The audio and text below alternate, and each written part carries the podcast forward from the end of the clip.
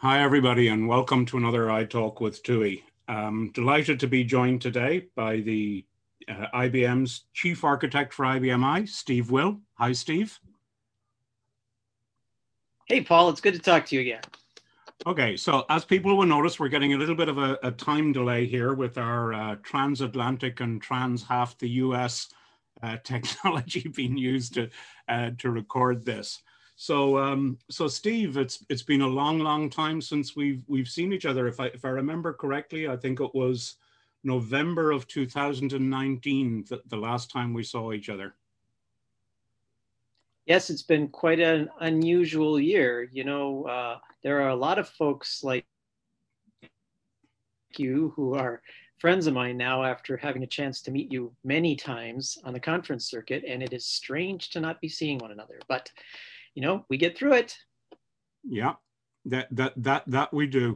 So so tell me, Steve, how, how are you? Um, well, I mean, they're in Rochester, and when I say you, I mean uh, well, you personally and the collective you in, in the development labs. How, how are you all dealing with uh, with lockdown and pandemic and all of that?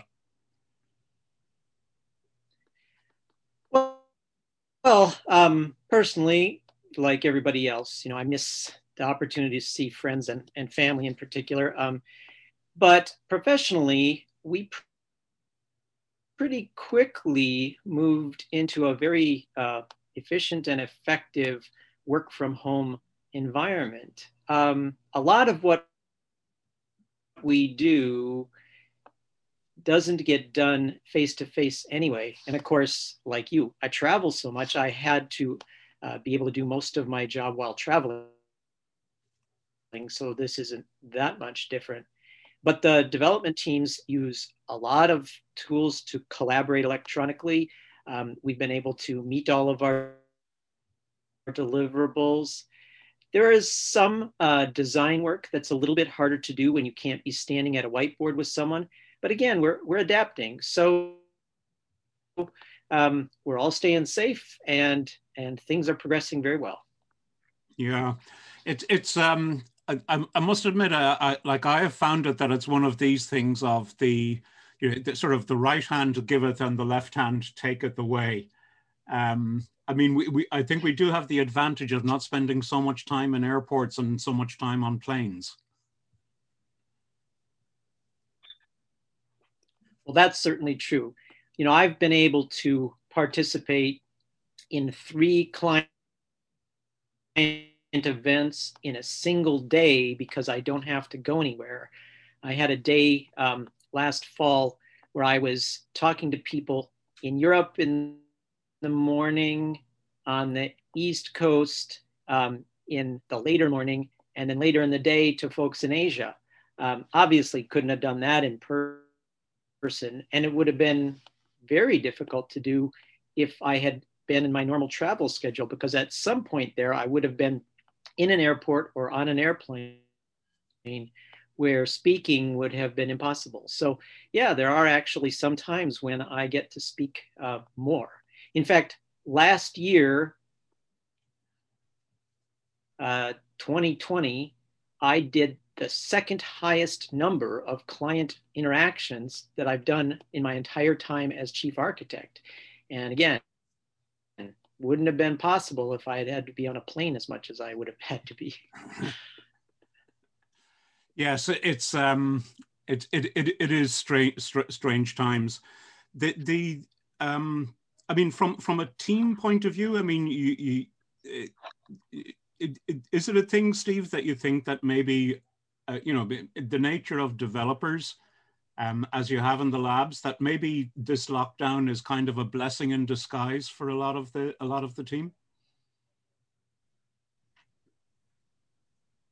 Well for a lot of us that's true. We're very kind of isolated kind of people. We want quiet to think um, and this certainly provides most of our developers with that though we have a fairly large group of younger developers. Over the past uh, couple three years we've hired quite a few people who, who are earlier in their careers and some of them have a little trouble with family at home uh, distracting them but again we've found ways to to make it all work yeah that's that's cool Okay, so so lo looking forward, Steve, um, uh, how are things looking for 2021?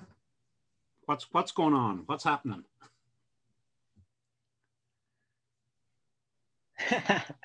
well, of course, we will continue to deliver uh, new things uh, throughout the year. We'll have our normal announcements for technology refreshes in the spring and uh, in the early fall. Um, so those will happen. The team is refocusing on meeting clients and the community wherever and however they're gathering. We all had to do kind of a stutter step last spring as in-person events were canceled. Many of them transformed into new online versions only. Um, now we are actively reaching out to the various user communities around the country and the world uh, to say, how can we participate so that the IBM I community doesn't lose touch with us and we with them. Um, we think we're pretty good at carrying the new news, carrying the message of the strategy and the capabilities of I uh, to the user community, but we don't want to miss something because there's not as many in-person events. So that's part of what's going on this year. We develop new things, we deliver new things, and we try to continue to talk to people however they're going to listen to us. Okay. So, um, so are, are you expecting to be spending, oh, well, are, or is this going to be just a thing that the airport time is going to compensate for this, Steve? uh, what for the in-person events? I mean, are you going to get more time to, to, actually do do real work, if I can put it that way?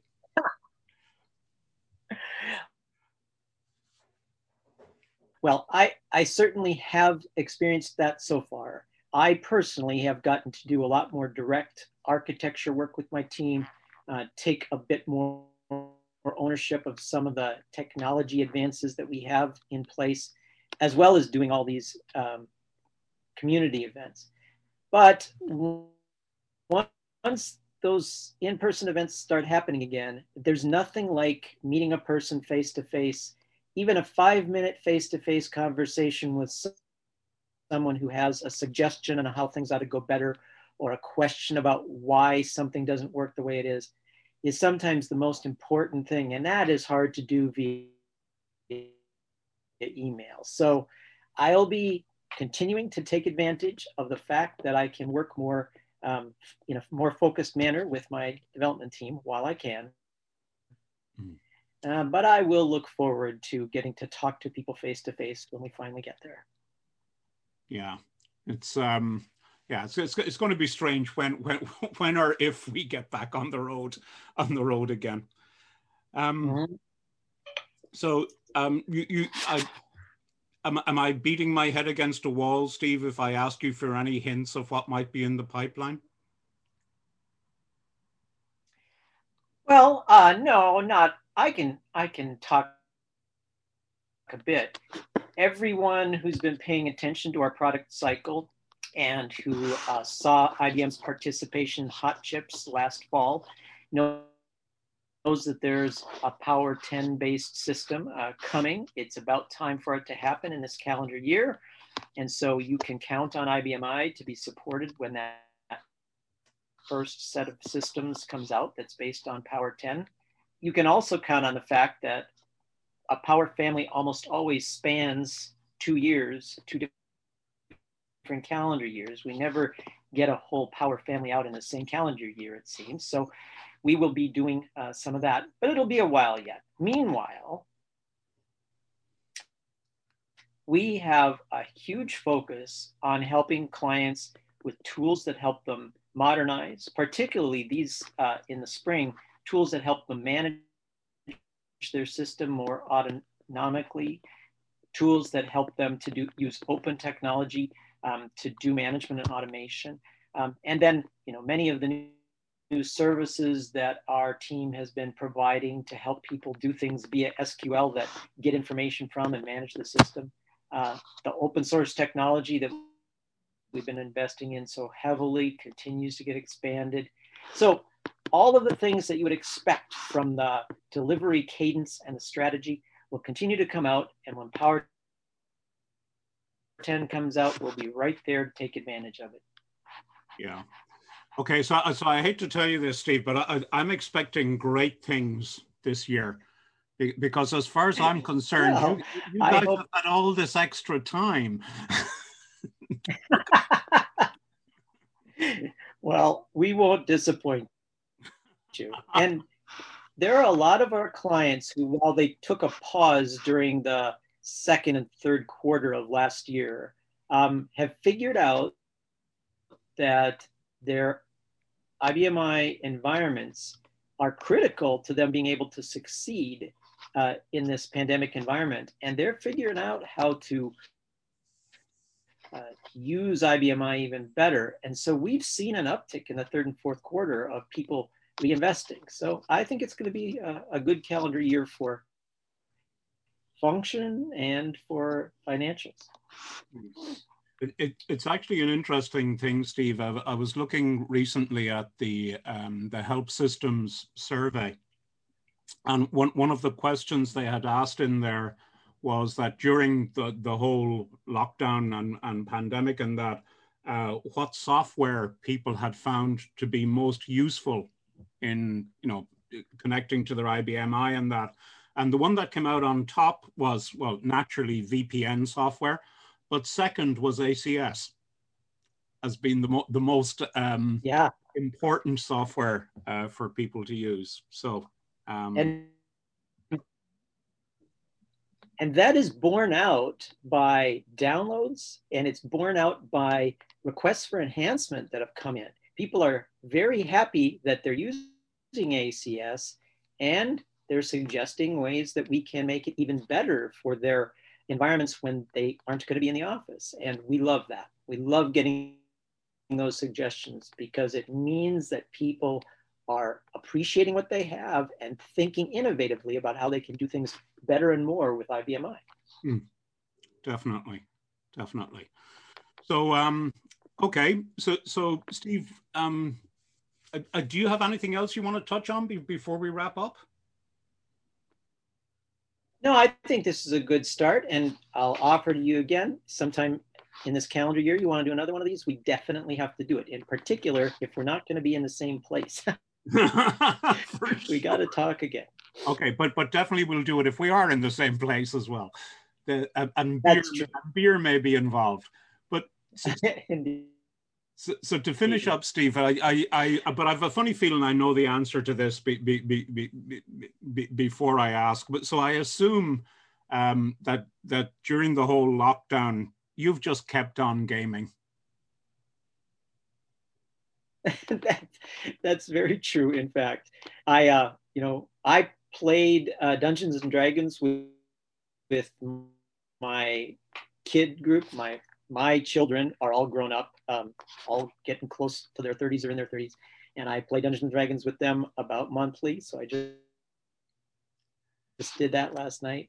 And my wife and I continue to enjoy uh, console games. We uh, got into a game called Ghost of Tsushima, in which you play a, a samurai uh, in feudal Japan. And it's very much like Skyrim or Horizon Zero Dawn, the kind of games that we love that just immerse you in a world and allow you to adventure and explore. Um, so yeah, we've definitely done some gaming. I've had to do a lot of it online with uh, friends um, instead of being in person, but I'm not going to let this lockdown uh, stop me from gaming. That's for sure. if, if anything, Steve, I think it will help you enhance your gaming capabilities yes. Well, I, you know, when I play a game, I don't know if your listeners will understand this, but when I play a game, I often like ones that have ongoing quests. And, and in my normal travel schedule, I will complete a quest, go on a trip, and it may be two weeks before I can come back and do the next quest. Well, now it's just the next time I sit down in front of my television, and that's been nice. Oh well, silver linings, silver linings. Okay. Steve. Exactly. That's right. Okay, so listen, thank you, Steve, for taking. All right. Well, that, the time to talk to me. And uh, we, we will do this again later in the year, okay? All right, sounds great. Thanks for having me, Paul. Okay, everyone, that's it for this uh, iTalk. Uh, tune in again in a few weeks for the next one. Bye for now.